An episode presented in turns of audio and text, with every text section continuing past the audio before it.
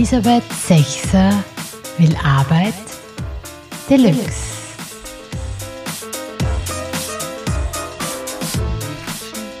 Schöne Stimme, schöne Bilder.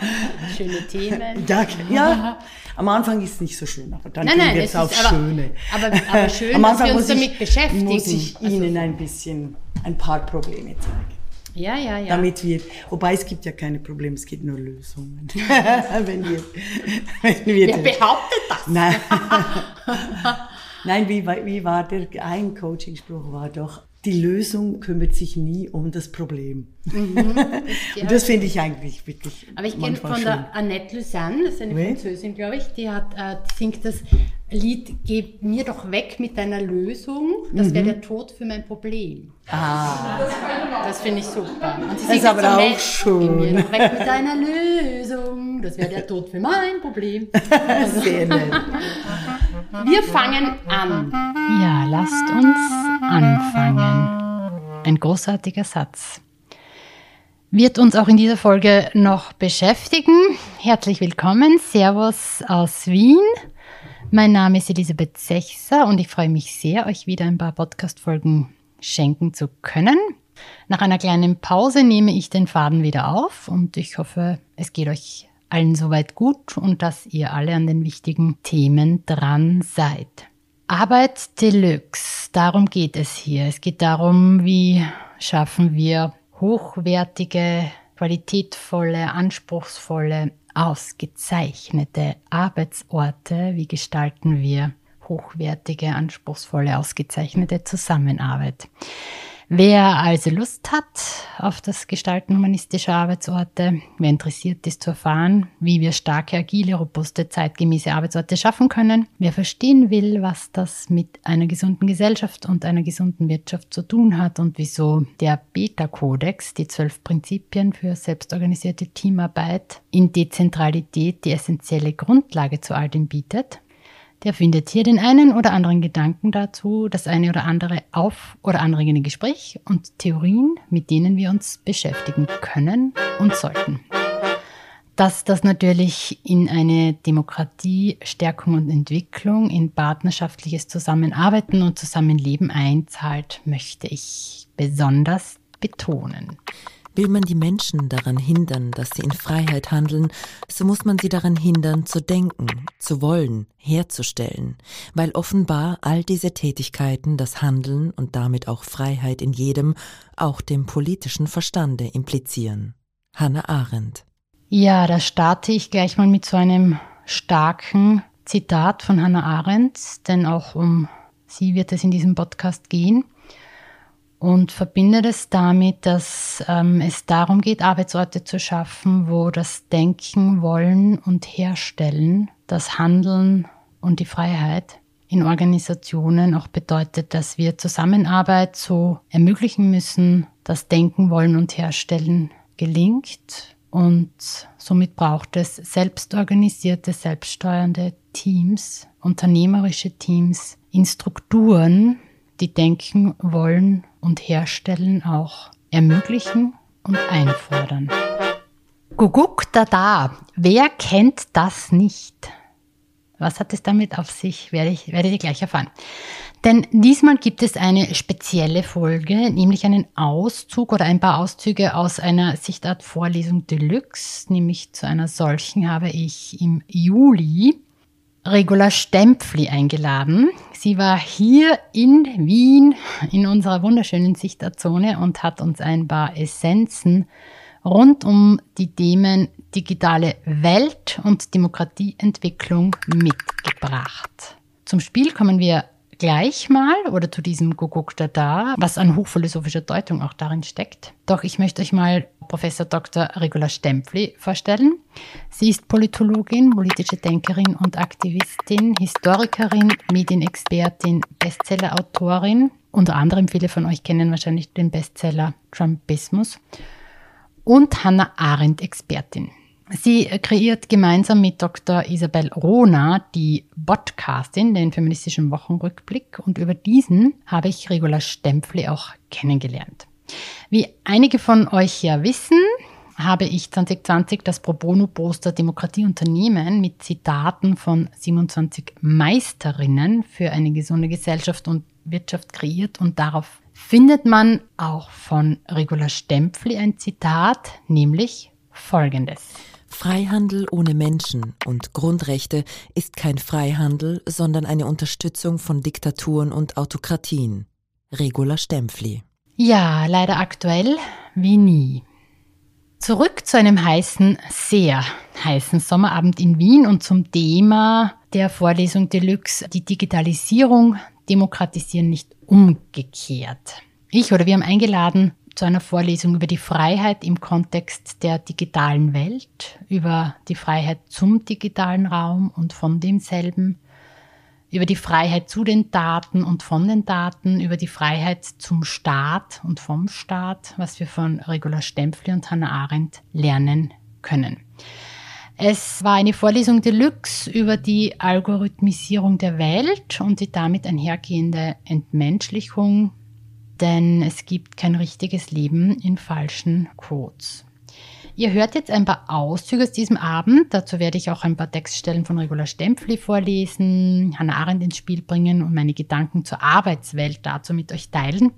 Es geht hier gar nicht darum, alles an Fragen zu beantworten oder um einen allumfassenden Blick, sondern um ein paar wesentliche Aspekte, über die wir nachdenken können. Es geht auch darum, welche Muster, die bereits vor dem Ausbau der digitalen Infrastruktur und dem Vorhandensein von vielen rechtsfreien Räumen in der digitalen Welt, welche Muster gab es schon in Gesellschaften, also auch in Unternehmen, weil das ja auch Gesellschaften oder Teile von Gesellschaften sind, die sich jetzt sozusagen einfach auch wie Brandbeschleuniger exponentiell verstärken und weiter verbreiten. Also einerseits, welche Muster werden hier sichtbarer, noch schädlicher, bringen uns nicht weiter, also verhindern eigentlich Entwicklung, stören die Demokratie, sind auch teilweise gefährlich. Und es geht eben wirklich darum, in diesen, darüber nachzudenken und, und einfach auch diese Expertise von Regula Stämpfli einladend aufzunehmen und einfach zu schauen, inwieweit ist das einfach,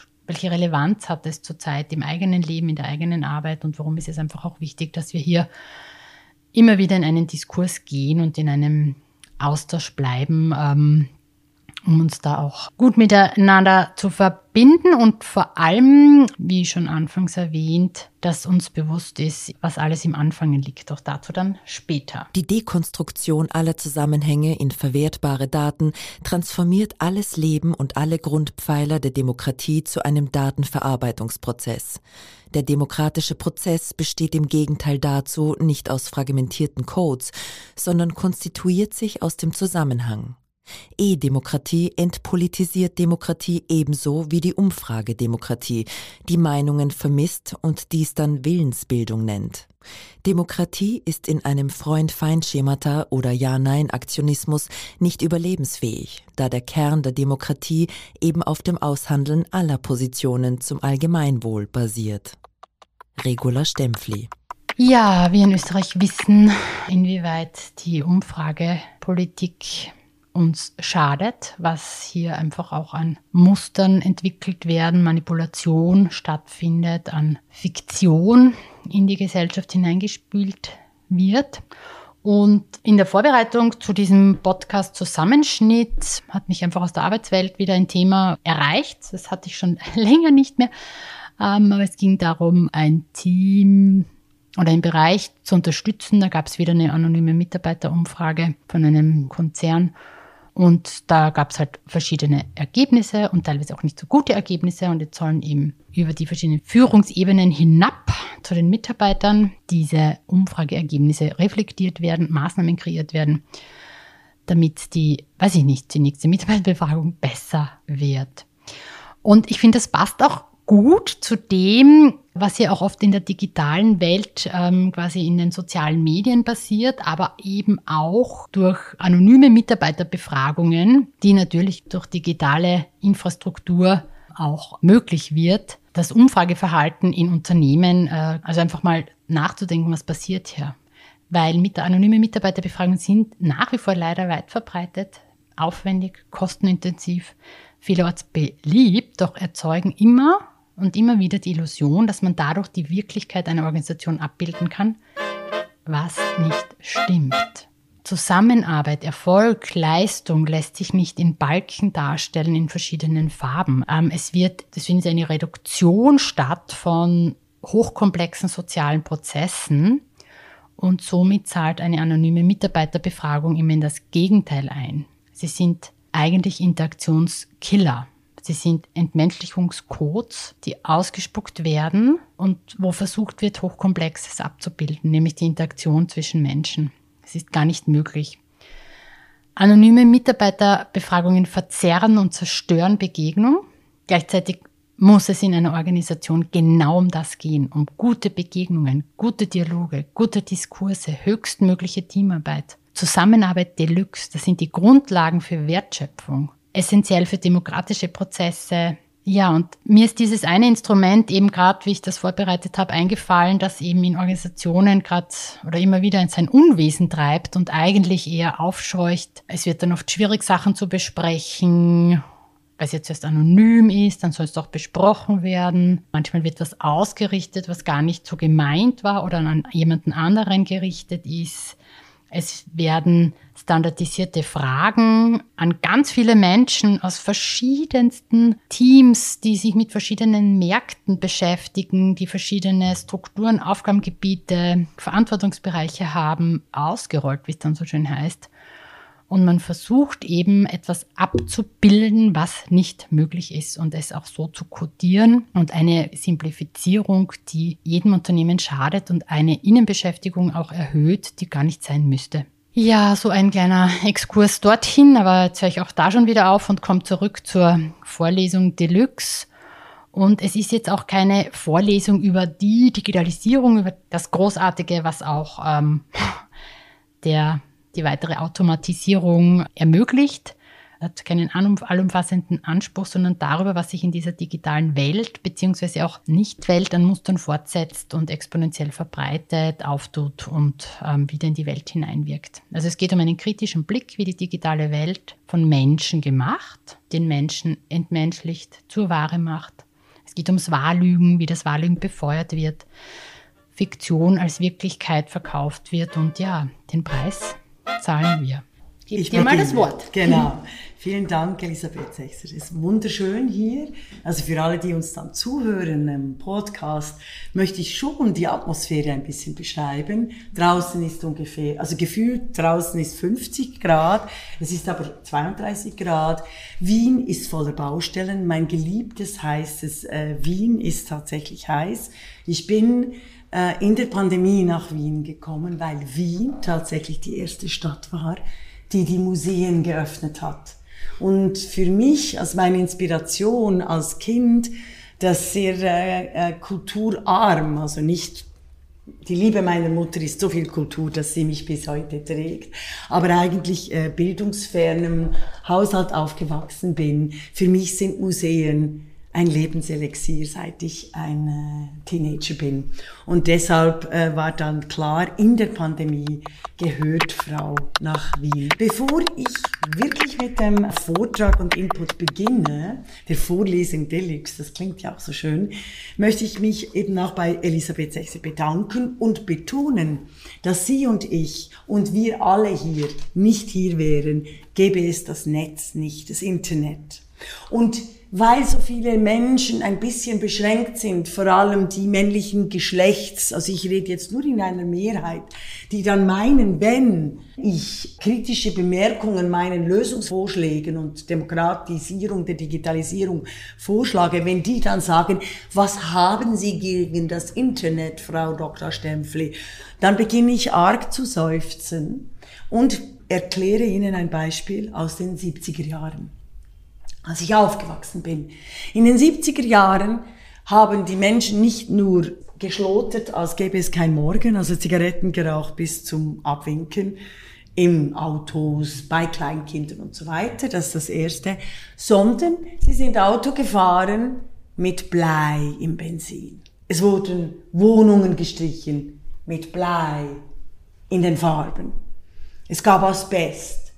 Und die Lobbyorganisationen von Tabak, Blei und Asbest waren jahrzehntelang, weil das wusste man schon vor vierzig Jahren, also neunzehnhundertdreißig, sogar schon neunzehnhundertzwanzig, nach dem Ersten Weltkrieg wusste man das alles schon, welche Stoffe giftig sind, hochgefährlich und welche nicht. Aber die Lobbyorganisationen haben es über Jahrzehnte geschafft, genau diese Fragen zu machen und zu sagen, was haben Sie gegen den Fortschritt? Was haben Sie gegen das Auto? Und das ist doch alles so positiv. Und genau diese Diskussion haben wir im Netz. Liebe Menschen, nein, ich will einfach das Blei aus dem Internet nehmen. Weil das Blei wurde verboten, das Rauchen in den Gaststätten wurde verboten. Und obwohl ich lange gerne geraucht habe in den Gaststätten und mir nicht vorstellen konnte, dass das verboten wird, ist es eine der besten Entscheide.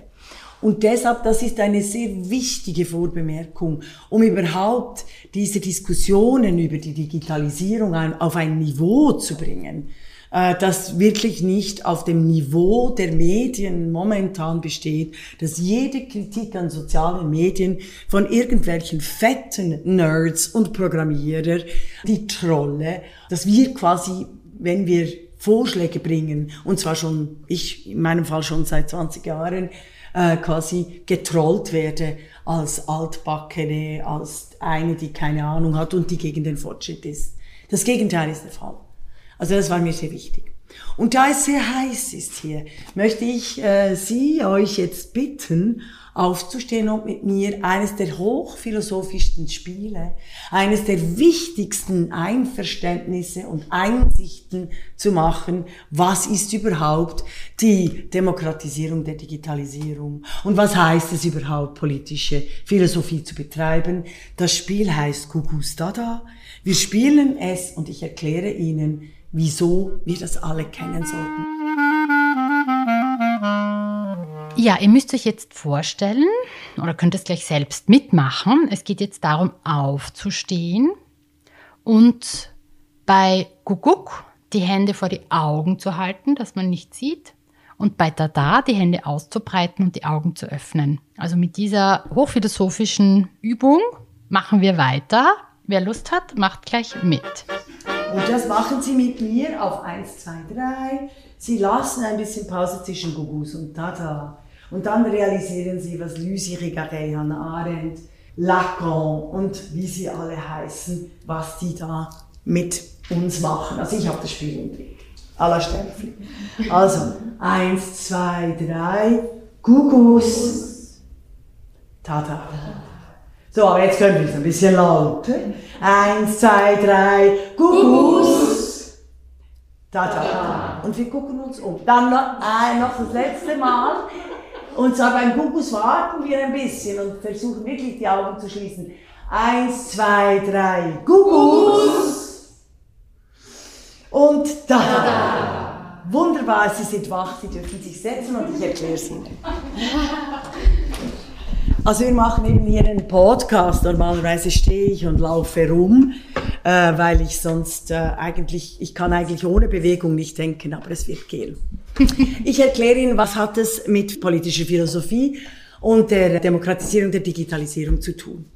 Wir alle, die Menschen, nach Luce Irigaray und vielen KommunikationstheoretikerInnen, leben im Leben, wenn wir in Kommunikation zwischen Imagination und Realität stecken. Also wenn wir das Gugus ist diesmal die Imagination. Es kann aber auch die Fiktion sein, es kann auch das Storytelling sein, es können auch die Codes sein, weil die entwickeln wir ja, die schreiben wir auf. Das ist das Abstrakte, das, was wir im Data nicht unbedingt sehen.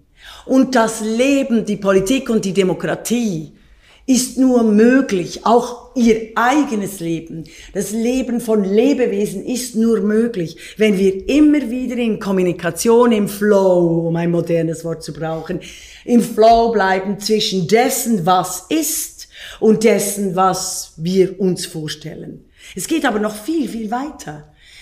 Sie müssen einfach erkennen, dass jede Übermacht von Dada oder Gugus sich sehr negativ, nicht nur auf politische Systeme, aber auch auf sie als Lebewesen auswirkt. Vor fünfzehn Jahren habe ich das Gugus Tada entwickelt. Und da war mein Anliegen, dass das Dada, also die Wirklichkeit, diese Bilder, dass die so dominant, ich habe eben das Dada noch als Bilder angeguckt, äh, am Beispiel der Pornografie, dass das so dominant ist, gerade in der Pornografie, die Bilder, die Technik, die Pornografisierung des Alltags, die Referenzsystemen, dass das unsere Vorstellungskraft dessen, was Liebe sein könnte, zuklockt, also zubremst. Jetzt, in den letzten paar Jahren habe ich realisiert, liebe Menschen, es ist umgekehrt. Die Codes, die Fiktion, die Narrative, also quasi das Abstrakte, das, was die Augen zumacht, die haben sich im Eiltempo so entwickelt, dass sie sich völlig von der Wirklichkeit verabschiedet haben. Und zwar, if I say, völlig verabschiedet, I mean it. Das beste Beispiel, es hat begonnen in zweitausendacht, für alle erkennbar, für alle spürbar, in der globalen Finanzkrise, liebe Menschen. Da hat sich eine Wirklichkeit entwickelt, die nicht der Wirklichkeit entsprochen hat. Wir waren am dreizehnten September, genau Bankenkrise, vierzehnten Wir haben alle gearbeitet, wir haben alle zu unseren Kindern, zu unseren Eltern, zu unseren Freundinnen, zu unseren äh, Partnerinnen, zu den Menschen, zu den Tieren geschaut wie vorher. Aber uns wurde gesagt, alternativlos, dass die Fiktionen, die algorithmischen Automatisierungen, die es eben damals schon voll im Gange waren, die sind so entscheidend, ähm, dass wir, allein der Satz, die Banken retten. Nicht die Menschen, nicht die Lebewesen, äh, nicht unsere Demokratien, sondern die Banken retten. Ja, das ist wie die katholische Kirche. Oder der Imam oder irgendeine Religion. Das sind die Narrative. Und das Erstaunliche ist, ich bin so eines dieser Kinder, die aufgewachsen ist, und zwar in einem Land, das erst neunzehnhunderteins, also ich war geboren gerade, als erst neunzehnhunderteinundsiebzig das Frauenstimm- und Wahlrecht eingeführt wurde. In einem Land, das es selbstverständlich ansah, die Gewalt gegenüber Menschen, das ist Gewalt, nicht politisch partizipieren, mitsprechen, mitgestalten zu können. Dass diese Gewalt bis neunzehnhunderteinundsiebzig angedauert hat und auch jetzt, erst fünfzig Jahre danach, so getan wird, als wäre es eine Nebensache. Meine Mutter konnte nicht mal über ihr eigenes Konto verfügen. Und das sind so Diskrepanzen bis heute, dass die Narrative, die mit der Wirklichkeit überhaupt nichts zu tun haben, sondern Ideologien, die nicht als Ideologien erkannt werden, sondern als Wissenschaft. Was ich meine, nämlich dass die Referenz zwischen der Kodierung, dem Storytelling, der Narrative, der automatischen Trendsetzung, der Hashtags, der sich selber repetierenden Zahlen innerhalb der Digitalisierung und den sozialen Netzwerken, dass die angepasst werden müssen an die Wirklichkeit. Und wenn die Referenz zur Wirklichkeit nicht stattfindet, müssen wir sie abstellen oder eben das Blei verbieten. Diese Kollektive, diese Kategorien, die beginnen auf der Ebene der Digitalisierung, auf der Programmierebene. Ich erkläre Ihnen das ganz kurz. Ein Vorurteil, eine Kategorie ist noch nicht schlimm. Also ist überraschend, interessant. Hundertmal ein Vorurteil, eine Kategorie, die kriegen schon ein bisschen Gewicht oder in der Statistik. Tausend sind dann schon quasi in den Umfragen, in den politischen Umfragen. zehntausend machen dann Google Autocomplete. Und ich habe x Beispiele vor von zwanzig Jahren aus Google, wenn Sie Frauen eingegeben haben, haben Sie nur, Entschuldigung, jetzt bin ich vorne mit dem Podcast, haben Sie nur Blondinen zwischen zwanzig und dreißig, also nichts gegen die Blondinen. Und wir haben zweitausenddreizehn schon, also nächstes Jahr schon vor zehn Jahren, habe ich eine Studie mitgemacht für die U N Women, How Coding discriminate women dramatically, also wie im neunzehnten Jahrhundert. Weil sie zum Beispiel auch unter meinem Namen steht immer noch, wenn sie Regula Stämpfli eintippen, Ehemann. Dabei habe ich gar keinen. Oder nicht mehr. ähm, oder Vater. Äh, und solche Dinge. Also das sind die harmloseren. Die nicht harmloseren kennen wir jetzt mit Hate Speech, mit den Trolls, weil diese automatische Kategorien zehntausend, zwanzigtausend, dreißigtausend ganze Menschenbilder umformatieren. Und das wollte ich Ihnen eigentlich sagen, dass wir seit sechzig Jahren in einem Übergangsprozess sind von den Versuchen, oder eben seit achtzig Jahren, ich würde eben zwanziger, dreißiger Jahren äh, sagen, und dann eben mit der Ausrottung des europäischen Judentums, die eigentliche Moderne, die hier in Wien begonnen hat, ausgerottet wurde und immer mehr ausgerottet wird. Und zwar mit Hilfe der Ideologisierung, der Religiosi- Religiosisierung von Algorithmen und automatisch repetierten Codes. Menschen sehen so aus wie ihre Narrative, Leute. Das sehen Sie an den Kodierungen, das sehen Sie auch, wie wir in der Uniformierung stattfinden. Und diese automatische Repetition von sehr rassistischen, diskriminierenden und sexistischen und vor allem antidemokratischen Automatismen der sozialen Medien, die können wir sehr leicht eben dieses Blei wegnehmen. Ich gebe Ihnen noch ein Beispiel, wieso soziale Medien so giftig sind. Wir sind im Zeitalter von Fast Food, Fast Porn und Fast Internet. Und die Strukturen gleichen einander total.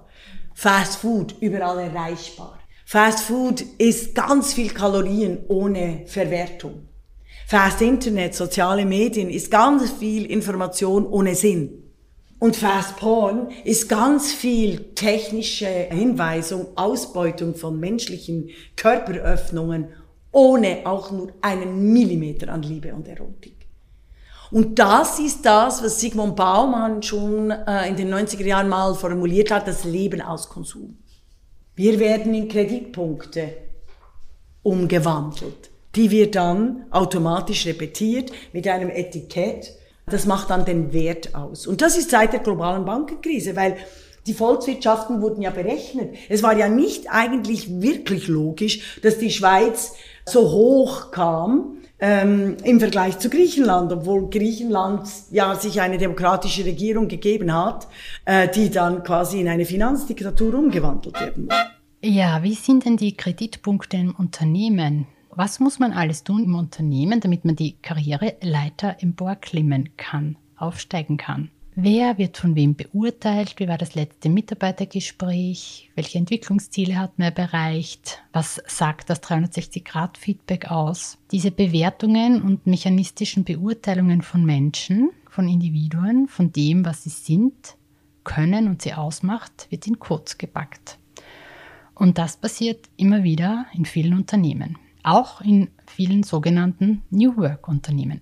Also diese Entmenschlichung und Vereinzelung und diese Fokussierung aufs Individuum, die in der digitalen Welt stattfindet, diese Ich-Gesellschaft, die sich hier sozusagen auch ähm, stark ausdrückt, die haben wir auch in Unternehmen und auch außerhalb den Unternehmen. Jedes seines Glückes Schmied zum Beispiel wird behauptet. Die dominante mechanistische und auch hierarchisch-patriarchale Unternehmensführung, also das Steuern, das Optimieren von Menschen wie Maschinen, wurde durch die Technologisierung weitergetrieben. Die wahre Mensch, auch von Shoshana Zuboff gut beschrieben in ihrem Buch, der Überwachungskapitalismus, der Schinken, der Dicke, genau, der, die wahre Mensch. Also wir erzeugen Mechanismen, wir erzeugen Denkmodelle in Organisationen, wir erzeugen Vorgehensweisen in Organisationen, diese Vereinzelung auch, ja, und diese Individualisierung. Und dann wundert man sich, dass Zusammenarbeit nicht funktioniert. Der Fokus ist ein anderer. Und diese Kodierungen, die stattfinden, nehmen uns dann natürlich auch das, was uns ausmacht, nämlich unsere Einzigartigkeit und die Fähigkeit, mit anderen zu kooperieren. Übrigens, alle Erfindungen stammen von Frauen. Das Internet kommt aus Frauenarbeit, aus dem Weben. Eins zu eins. Sie hören jetzt von der ersten äh, Computerpionierin Ada Lovelace. Aber sie ist nur eine der vielen unsichtbar gemachten Frauen. Ja, Ada Lovelace, Augusta Ada King Noel, Countess of Lovelace, geboren achtzehnhundertfünfzehn in London und auch dort achtzehnhundertzweiundfünfzig gestorben, war eine britische Mathematikerin und Gesellschaftsdame, die Tochter des Dichters Lord Byron, und arbeitete gemeinsam mit Charles Babbage an der von ihm entwickelten Analytical Engine.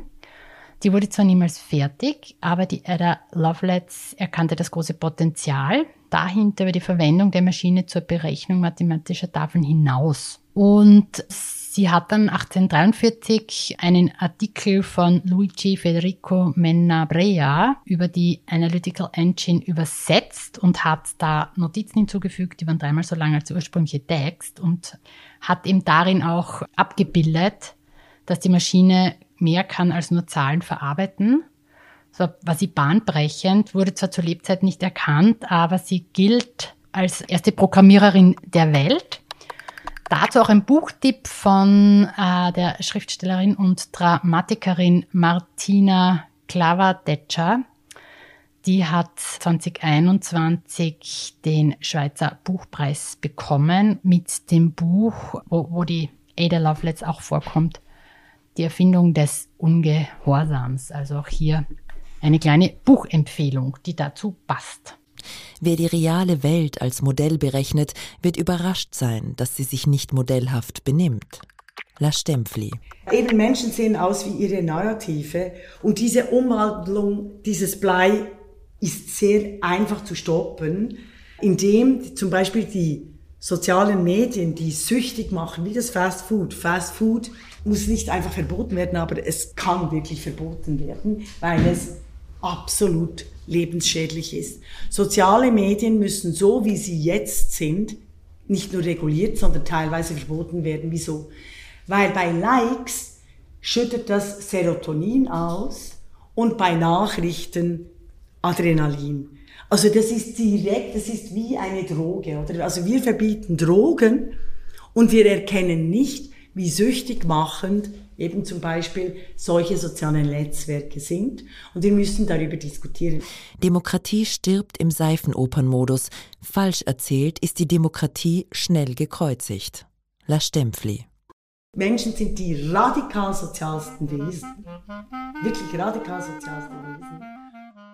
Die Vereinsamung von Menschen hinter den Bildschirmen, und Hannah Arendt, die sagt, der Totalitarismus ist die Vereinsamung des Menschen. Hannah Arendt, im Totalitarismusbuch steht schon alles über die Digitalisierung, wir müssen es nur ein bisschen übersetzen.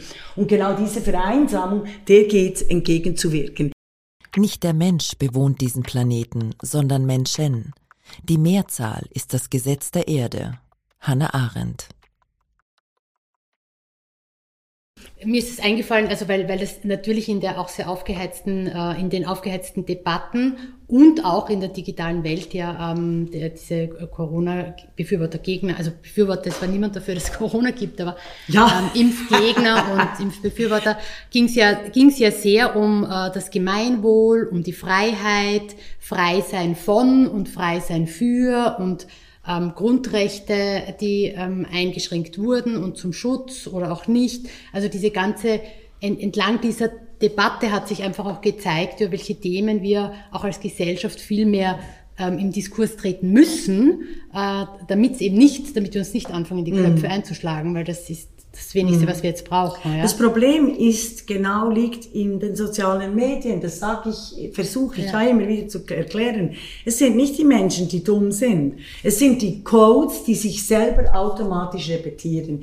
Die sozialen, alle sozialen Medien, vom Telegram, TikTok, über Twitter bis weiß nicht wohin, bis zum hoffentlich absterbenden Facebook, die sind so programmiert, dass sie einfach, dass sie Hass, also dass sie Emotionen erzeugen. Mhm. Der Hass wird repetiert, nicht die Liebe.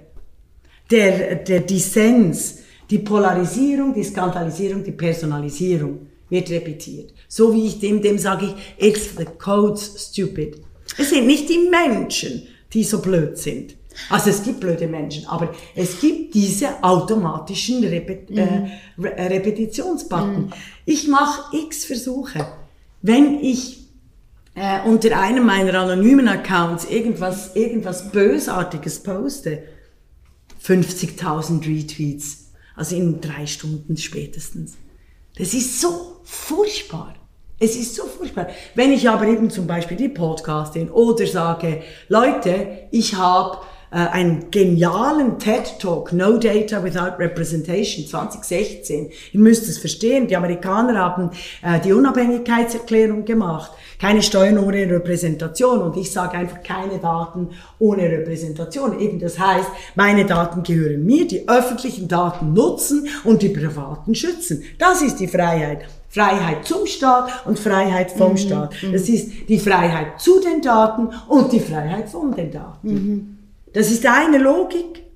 Oder auch alle Menschen haben das Recht, gleich zu zählen und eben nicht so programmiert zu werden, dass der Hass gebottet wird oder die Bots, also diese anonymen Accounts, sondern dass hinter jedem Account ein Mensch stehen muss. Ja. Und jetzt noch wegen der Freiheit Corona, das ist Ideologie. Also das Problem ist, ich verstehe Menschen, die auf die Straße gehen und Freiheit schreien, weil diese ganze verdammte Pandemie ist mit extrem vielen Fragen und Automatismen behaftet, die von Anfang an unterdrückt wurden. Im Sinne von Trumpismus. Ich konnte nicht glauben, wie schnell es ging nach dem ersten Lockdown, dass alle, die sich gewehrt haben gegen einen weiteren Lockdown oder die Zahlen oder wie schlimm ist jetzt die Pandemie, wer stirbt und wer betrifft's und bla bla bla, dass das gar nicht mehr diskutiert werden konnte, sondern plötzlich war man in dem Lager oder in dem Lager. Mhm. Es gab nicht das, was wir immer dazwischen, oder wir sind alle dazwischen. Es gab eben nicht zwischen Gugus und Tada einen Zwischenraum, einen dazwischen. Das sagt übrigens Hannah Arendt auch. Das Wichtigste ist auf der Welt, der Weltbezug, dieses Dazwischen. Mhm. Dass Menschen als Menschen unter mehrere Meinungen treten können. Wenn sie nur eine Meinung haben, dann vereinsamen sie, dann können wir überhaupt nichts mehr sagen. Und das ist Das ist das Trump-Phänomen. Ja. Ganz links oder ganz rechts. Es gibt keine Demokratie mehr dazwischen, mhm. was automatisch repetiert wird. Glücklicherweise gibt es eine Demokratie, liebe Menschen. Weil beispielsweise in der Schweiz, die letzte Abstimmung war genial. Da wurde ein radikal linker Vorstoß völlig abgeschmettert und ein radikal rechter Vorstoß völlig abgeschmettert. Also es funktioniert. Deutschland, Wahlen, finde ich auch. Da wurde nicht so wie in den Medien links und rechts. Und die Medien verdienen natürlich enorm viel Geld durch Polarisierung, Skandalisierung und Gewalt. Das ist wie, wie die Filme, oder? Je mehr Sex und je mehr Gewalt, umso mehr Klicks.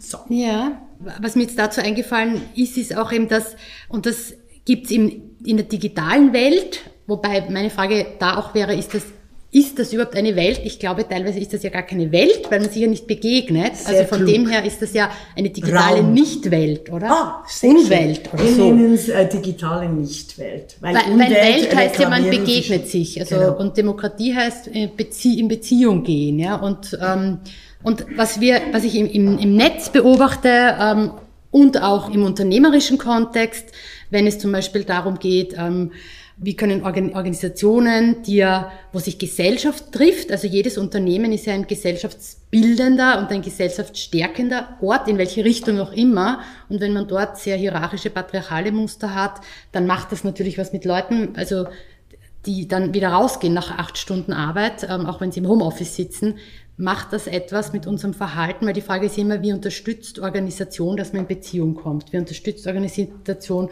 dass man das Miteinander, Füreinander leisten kommt? Wie unterstützt die Organisation, dass das auch ein Raum ist, wo Diskurs, wo Vielfalt stattfinden kann? Und da gibt's relativ viel auch im Netz an Behauptungen und an Meinungen. Und an Hannah Arendt, oder ein, ein Auszug aus ihrer Arbeit ist ja auch zu sagen, dass oft Meinungen mit Tatsachen verwechselt werden. Ja? Und das heißt, wie gelingt es auch uns, also wo müssen wir uns auch anstrengen, also jede für sich und gemeinsam auch, oder was brauchen wir für Bildungsordner, beginnend im Kindergarten. Also ich finde, elementare Bildungseinrichtungen sind hier sehr gefordert, weil sie so Anfangsorte sind, ganz wichtige. Aber wie gelingt es auch, dass, dass wir eben die Fähigkeit, also dass wir wissen, was ist jetzt eine Tatsache und was ist eine Meinung. Und nur wenn man eine Meinung oft genug vertritt, dieses Wahllügen, stimmt das dann? Und ich erkenne es in sehr vielen Organisationen, dass ganz alte Management-Theorien, jahrzehntelang wurden die halt behauptet, werden auf der Uni unterrichtet. So, man muss Menschen belohnen, es gibt Einzelleistungen, es braucht einzelne Zielvereinbarungen, man muss, Führungskräfte müssen erwachsene Menschen entwickeln, also alles lächerlich und absurd, wenn man es wirklich mal zu Ende denkt. Gleichzeitig unterstützt es massiv die Vereinzelung in den Unternehmen, ja. Weil ich muss weiterkommen und ich, die Karrierestufe, die ist eine seltsame Leiter. Das Bild ist wirklich so lächerlich absurd, aber so vertreten als wahr. Es ist eine wahrgelogene, mhm. wahrgelogene Orte in Organisationen, mhm. wo ich sage, ist das dann auch eine Nichtwelt? Oder wie viel Welt ist da, wenn keine Beziehung stattfinden kann? Digital oder nicht, also auch analog. Du hast ja gerade die Antwort gegeben. Mhm. Also nach Hannah Arendt liegt die Unterscheidung zwischen Meinungen und Tatsachen im Wirklichkeitsbezug. Mhm. Das hieße in Bezug auf die Unternehmen und Organisationen.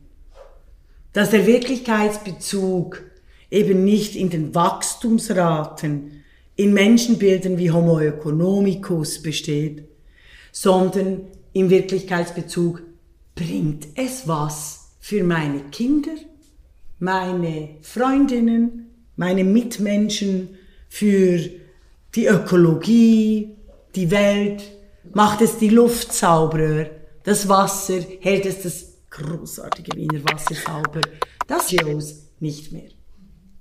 Wie können wir Wahrheit in die Welt bringen in der Demokratie? Indem wir das tun, was wahrhaftig und weltgewandt ist und das auch den Menschen, äh, mit unseren Menschen leben. Und das beginnt immer im Kleinen. Mhm. Ich habe nicht gesagt, das Gugus ist nicht nur nicht zu unterschätzen, sondern es kann auch wirklich enorm toll sein. Einfach immer wieder aufpassen. Es zeigt sich nämlich, dass die Wahrheiten des modernen wissenschaftlichen Weltbildes, die mathematisch beweisbar und technisch demonstrierbar sind, sich auf keine Weise mehr sprachlich oder gedanklich darstellen lassen. Hannah Arendt.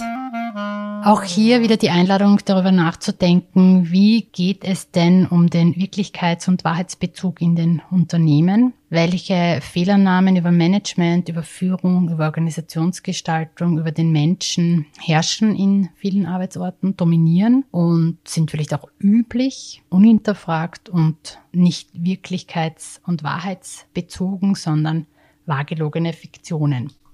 Ja, und was verursachen diese wahrgelogenen Fiktionen dann? Nur mal ein Beispiel an der Einzelleistungsillusion, kennt ihr wahrscheinlich eh schon aus meinem Podcast. Es herrscht der Irrglaube, dass es sowas wie Einzelleistung gibt. Dann wird der einzelne Mensch gemessen oder ihm werden Ziele zugeschrieben, die er erfüllen muss. Er wird beurteilt, entwickelt, gecoacht, belohnt, bestraft. Und all diese illusorischen Optimierungen von Einzelnen wirken immer gegen das, was die Arbeitswelt und die Welt ausmacht und ist, nämlich das Miteinander, Füreinander. Die Fokussierung auf den Einzelnen stört immer die Teamarbeit, die Vergemeinschaftung. Und das ist ja das, was wir in der Welt brauchen und das, was auch Unternehmen brauchen, um Höchstleistung, hochwertige, qualitätvolle Arbeit Deluxe zu ermöglichen, zu schaffen. Das heißt, der Fokus auf den Einzelnen verhindert die erforderliche soziale Dichte, das Miteinander füreinander leisten, die geteilte Verantwortung. Und deswegen ist die Frage, wenn ihr so an eure Unternehmen denkt oder einfach so, was wird sozusagen auch vermarktet, lese ich sehr oft, der Mensch steht im Mittelpunkt. Ist die Frage wirklich? Steht der Mensch wirklich im Mittelpunkt? Stehen nicht die Menschen im Mittelpunkt? Also die Tatsache, dass sich Menschen begegnen, steht nicht das im Mittelpunkt. Also nicht der Mensch steht im Mittelpunkt, sondern die Tatsache, dass wir einander begegnen. Also ein schöner Satz von Weichselbaum, den ich da auch gerne verwende. Und wenn wir Zusammenarbeit und Zusammenleben so betrachten, dann verändert sich auch die Frage. Nicht mehr, wie wird der Mensch glücklicher, erfolgreicher, schöner, sondern wie werden die Begegnungen zwischen den Menschen, die Interaktionen besser, stärker, schöner, wertschöpfungsbeschleunigend, erfolgreicher im Sinne aller, aller Anspruchsgruppen. Also wie gelingt sozialer Fortschritt? Das ist eine ganz andere Frage in einem Unternehmen als wie optimiere ich den einen Menschen oder wie optimieren Führungskräfte den Menschen oder das Team. Also dieses Menschenführungsmodell ist ja ein Konstrukt, von uns konstruiert, von uns Menschen konstruiert, sollten wir mal hinterfragen. Das Wir ist immer größer und mehr und stärker als all die vielen, vielen, vielen tausend, tausend Ichs. Zu überlegen, welche Narrative gibt es in Unternehmen als Selbstverständlichkeiten, haben sich durchgesetzt und inwieweit verhindern sie sozialen Fortschritt, verhindern sie Diskurs, verhindern sie Austausch, verhindern sie Zusammenarbeit, erzeugen Verschwendung. Ja, stehen halt auch der Höchstleistung brutal im Wege, würde ein Vorarlberger sagen. Zum Beispiel Wachstum als Ziel. Hm. Menschen müssen angeleitet werden. Alles ist messbar. Ziele erzeugen Leistung. Es gibt eine Objektivität durch Messung. Ressourcen müssen gemanagt werden. Das Organigramm ist die Organisation. Die Welt ist kompliziert. Arbeit muss von Hierarchie kontrolliert werden. Chefs geben vor. Fixierte Ziele fordern heraus. Bonussysteme sind wichtig. Denken braucht Planung. Es lohnt sich, viel Zeit mit Planung zu verbringen. Probleme löst man mit Tools. Alle New Work-Bestrebungen, die versuchen, in diesen konstruierten Wirklichkeiten oder in diesen Fiktionen die Welt zu verschönern, verlängern dadurch auch nur die Fiktion und machen, oder machen sie vielleicht erträglicher, könnte man auch sagen. Aber immer zu sagen, was sind die Wirklichkeiten, auf die wir referenzieren und sind es wirklich Wirklichkeiten? Also wie ist der Wahrheits- und Wirklichkeitsbezug? Das ist eine essentielle Aufgabe in Unternehmen, können wir machen und denken, handeln, herstellen.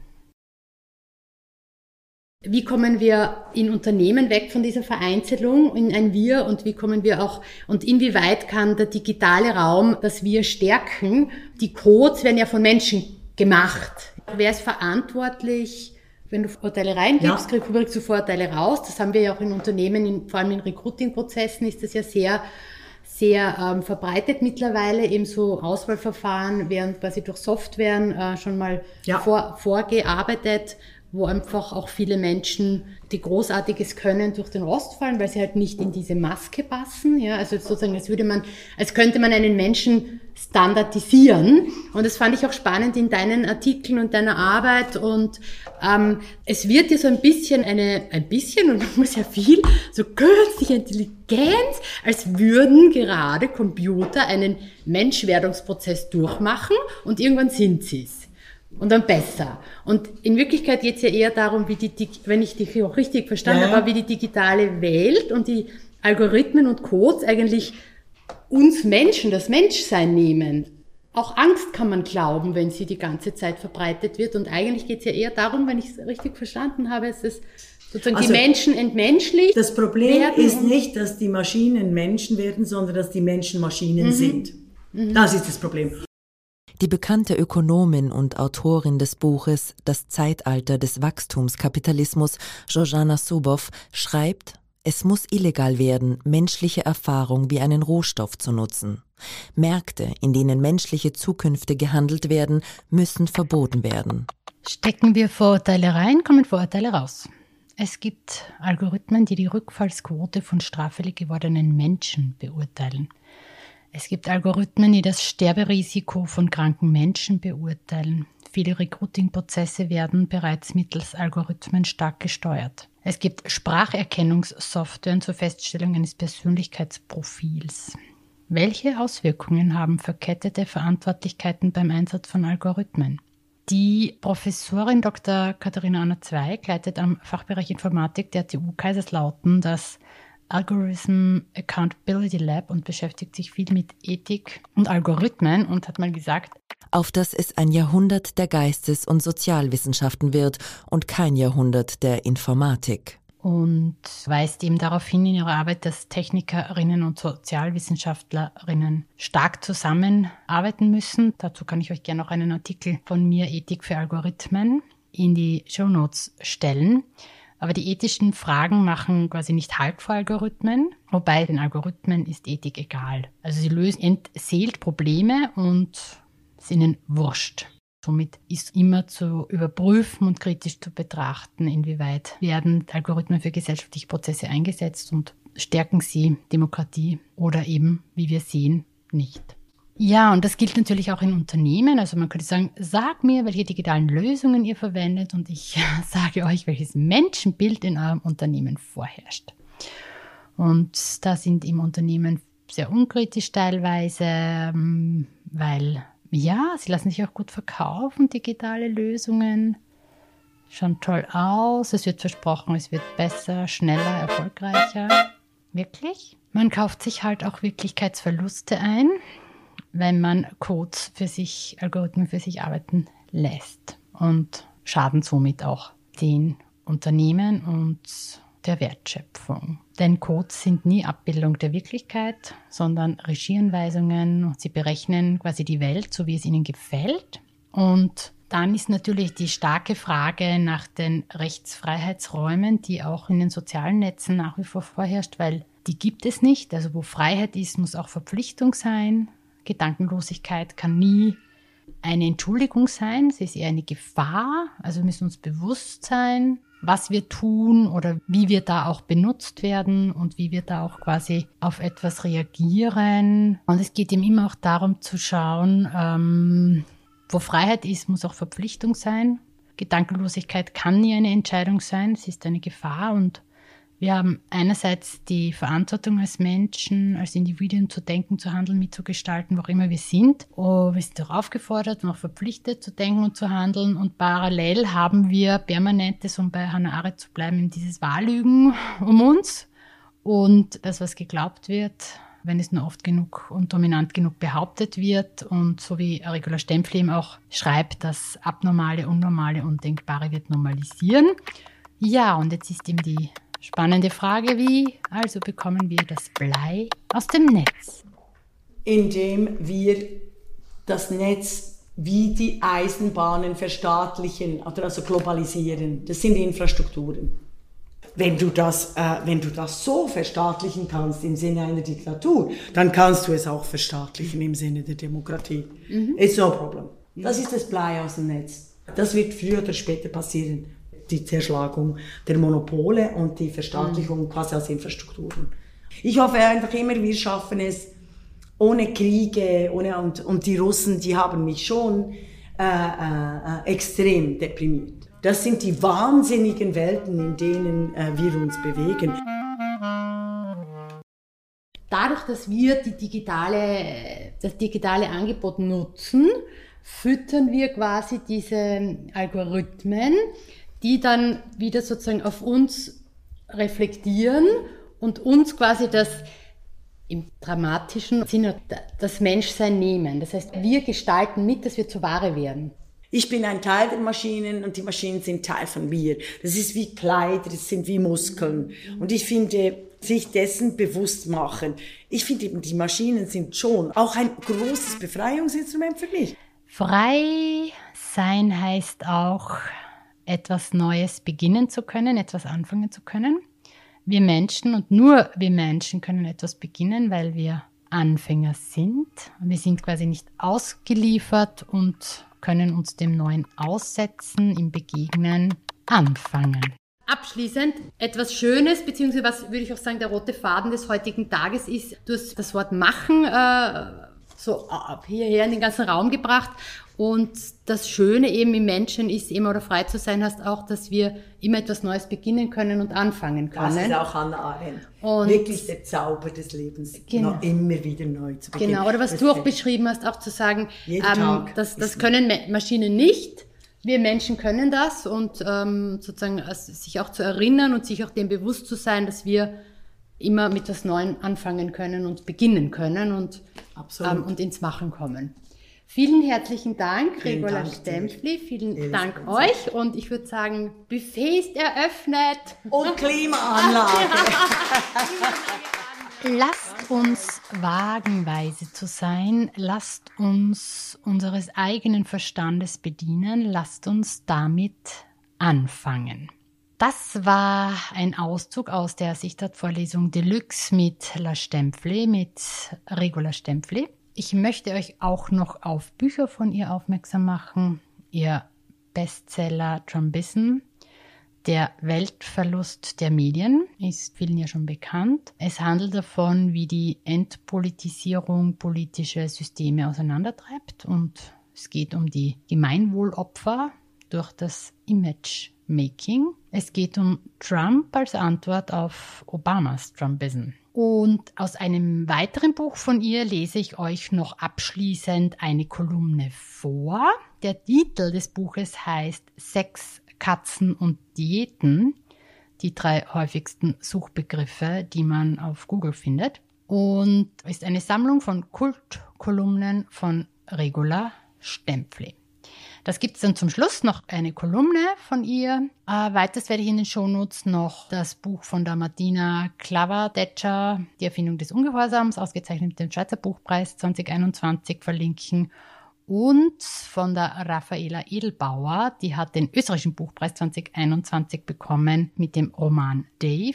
Und was mir sonst noch einfällt an Büchern, Artikel oder anderen Podcasts, auf die ich verweisen möchte, die mich auch inspirieren zu diesem Thema, findet ihr in den Shownotes. Und die beiden Bücher, die ich jetzt gerade genannt habe, von den beiden Buchpreisgewinnerinnen handeln natürlich auch von der Algorithmisierung und der Entmenschlichung und dem Zwischenmenschlichen. Viel Spaß beim Lesen, beziehungsweise jetzt noch abschließend viel Spaß beim Zuhören einer Kolumne von Regula Stämpfli aus dem Buch Sex, Katzen und Diäten.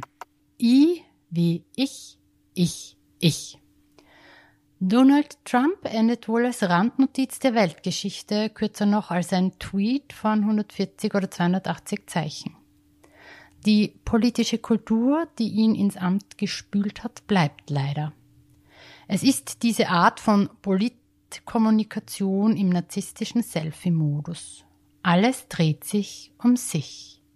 Arroganz und Selbstidealisierung der Journalisten, Journalistinnen dominieren. Egal welche politische Lager. Medienkritik im Sinne von Hinweis, Anreiz, Bereicherung ist unmöglich geworden. Es gibt nur noch wahr oder falsch. Anderen politischen Meinungen gegenüber gibt es keinerlei Offenheit. Einander zuzuhören ist höchstens im therapeutischen Setting möglich. Wir soziale Medien sind fast alle in ihrem Selbstverständnis Journalisten geworden. Journalisten mit Hang zur Selbstdarstellung und mit einem völlig überzogenen Autoritätsanspruch.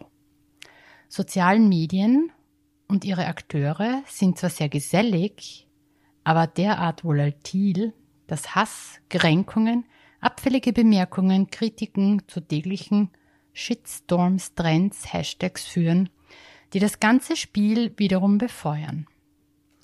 Trotz ihres Namens sind Social Media sozial unverträglich. Dieses Ich, Ich, Ich kennt keine Unterscheidung mehr zwischen der Welt und dem Selbstwert. Deshalb spielt es in allen Medien, sozial und analog, keine Rolle, was gesagt wird, sondern wer dies sagt. Der Ort des Gesagten wird umkämpft und damit verliert sich der Blick auf das Wesentliche. Deshalb hat sich die Politik überall in einen Konsumtempel für die unterschiedlichsten Selfie verwandelt. Aber es gibt kein richtiges Selfie mehr im falschen Imageleben. Menschen müssen sich wie Waren verkaufen. Waren sind nur dazu da, Menschen anzupreisen. Das Leben als Konsum nannte dies Zygmunt Baumann. Deshalb empfinden so viele Menschen ihr Leben als Tantes Inferno des Wettbewerbs, der nur die Option lässt, sich anderen Selfie-Nationalisten oder dem Widerstand gegen diese anzuschließen. So haben wir wenigstens ein Ziel vor Augen, das größer ist als wir selber.